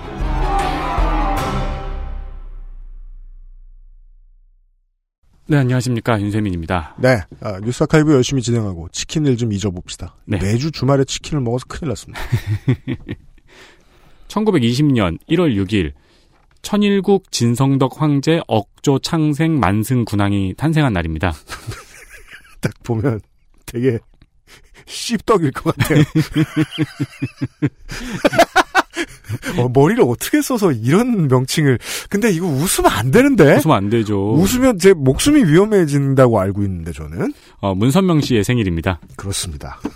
그 너무 예, 이름을 쓰면서 긴장해서요. 예, 윤석열 에디터가 1920년을 1920명이라고 썼어요. 그러게요. 근데 이건 이거보다 많아요. 그 결혼하신 분들은. 네, 이분은 단 한 분뿐인데. 네. 네. 아, 그리고 2016년 1월 8일 대북 방송이 재개됩니다. 네. 대북 방송은 대북 확성기 방송을 이야기하는 건데요. 맞습니다. 네. 2004년에 북한의 요구로 중단되었다가 2010년 5월에 천안함 사건을 계기로 다시 재개됐고요. 네. 그리고 2015년엔 목함지뢰 사건으로 재개됐습니다. 네. 어, 2016년 1월 8일에는 4차 핵실험을 감행한 것을 이유로 다시 재개되어 현재 아직도 방송 중입니다. 이 똑똑한 국민들이 이 어, 재난을 많이 경험하면서 겪는 것은 머릿속에 깊이 각인하는 지식은 이겁니다. 재난이 생기면 나쁜 놈들은 그걸 가지고 어떻게든 수익을 만든다. 안보 장사하는 이 업체들 음. 단체들이 많이 있다는 사실을 알고 계시잖아요. 이제 청취자분들은 어, 이런 일이 생길 때마다 훈풍인 거죠. 이 확성기에서도 방산 비리 사건이 터졌었죠. 네. 네. 어, 이에 북한에서는 이제 그 확성기로 크게 또 네. 우리나라 장비가 북한 장비보다 훨씬 좋잖아요. 그렇죠. 그게 다 개별 앰프래요. 장난 아니다 진짜. 네. 근데 확성기로 크게 방송을 하는데 북한에서 그걸 어떻게 방어할 수 있을까요? 교회 망하면 거기서 따오나? 어떻게 방어할까요? 그러니까 자기네 스피커로 크게 트는 걸로는 역부족인 거예요. 장비 차이가 열악해서. 그렇죠. 그래서 음향은요 돈이 이겨요. 그래서 대남 확성기를 북쪽으로 돌려버리는 방법을 택합니다. 맞습니다. 그러면 소리가 대남 박 대남 그러니까 대북 방송의 소리가 안 들린대요. 네. 어 이때 그리고 이때 대북 방송이 재개되면서 음. 이해란 씨의 백세 인생이 추가됐습니다. 네. 그 단체들이 생각하는 그해 히트곡을 알 수 있는 네. 장면이죠. 아 그리고 이게 좀 멋있는데 임창정 씨의 문, 임창정 씨의 문을 여시오도 추가됐더라고요. 그렇습니다. 그래서 이제 그 DMZ의 고라니들이 죽도록 그것을 듣고 아, 북한의 병사들은 못 들었다. 2015년 1월 6일 백화점 갑질모녀 사건에서 갑질모녀 사건으로 인해서 주차 아르바이트 요원 3명을 경찰이 소환 조사했습니다. 네. 피해자들이요. 네. 이 일은 2004년 12월 27일에 2014년이요. 10년 뒤에 부르면 이상하잖아요. 2014년 12월 27일에 주차장에서 주차 요원이 가는 차 뒤에서 주먹질을 했다는 이유로 주차 아르바이트 요원을 무릎 꿇렸던 갑질 모녀 사건이었습니다. 2014년에 땅콩 해양, 사- 땅콩 해양 사건이 있었죠. 네. 그리고 이후 갑질에 대해서 사람들이 분노하던 와중에 일어난 일이, 일어난 일이었습니다. 네. 땅콩 해양 사건도 큰 일인데 이 땅콩 해양 사건하고 콤보로 들어가는 게 바로 2015년 영화 베테랑의, 베테랑의 개봉이었죠. 그렇습니다. 지금 이 사건을 다시 기억을 해보니까요. 언론이 움직이는 생태계를 조금 더 이해할 수 있달까요? 그 사람들의 말초 신경을 자극하는 팬톤 컬러 같은 것을 매해 정하나 봐요. 작년 말부터 이어지고 있는 것은 이영학이죠. 네. 뭐 좀 러프하게 얘기해 봅시다. 갈 때까지 간 관종. 그쵸, 그쵸. 근데 그것을 언론이 어, 최근 시즌의 팬톤 컬러로 선택한 것도 저는 합리적으로 이해가 돼요. 관종 공해에 심각하게 시달리는 사회잖아요. 지금의 사회는. 돈을 버는 관종이란 거는 독특하죠. 돈 버는 관종도 많고 어찌 보면 뭐 우리도 그건지도 몰라요. 아, 그거는 그렇네요. 그러네요. 지금 와서 돌이킬 수 있는 거는 어, 언론이 써먹는 유행에는 다 이유가 있는 것 같다. 그런 거 생각하면 진짜 팬톤 저리 가라 할 정도로 적중률이 높습니다. 그 세상에 이런 사람들은 참 많은데 음. 요파 씨의 소개가 안 되고 전국을 다 뒤흔들게 된다는 거는 임종린 지회장 같은 사람이 있다는 그런 얘기가 아니고요. 예, 언론이 장사가 어디서 될지를 알아보는 것 같다. 네. 뛰어난 디자이너가 몇 명 있나 보다. 시대를 이끄는. 사실 여기서 논의가 좀 발전했으면 이거는 노동 문제로 발전해야 될 이야기였는데. 하나도 발전적이지 않았어요. 네. 저놈 잡아 죽여라. 음. 이영학 사고도 마찬가지잖아요. 종편이 가장 안 좋고 아이들에게 권하지 않고 싶은 매체라는 게 그겁니다. 계속해서 나를 혼자 앉아서 말도 안 하고 사람들의 말을 들으면서 화를 내는 존재로 유지시켜 주거든요. 팟캐스트도 그렇지만요. 네. 다음은요. 2005년 1월 7일입니다. 프랑스의 주간지 샤를리 앱도 본사에 무장한 두 명의 남성이 들어와서 총기를 난사합니다. 이게 벌써 3년이 됐네요. 네, 샤를리 앱도 테러 사건이죠. 음. 이후에 프랑스 시민들은 언론 자유를 주장하는 내가 샤를리다 운동을 시행했습니다. 네.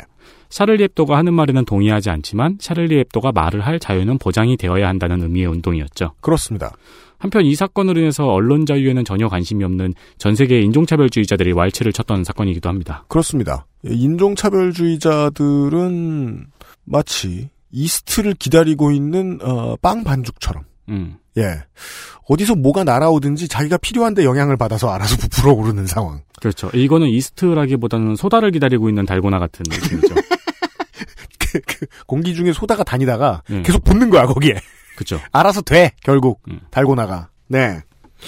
어, 이후의 현상에 대해서는 154A, 155A, 223A화에서 현지에 계신 홍소라님이 전달해 주신 바 있습니다. 그렇습니다.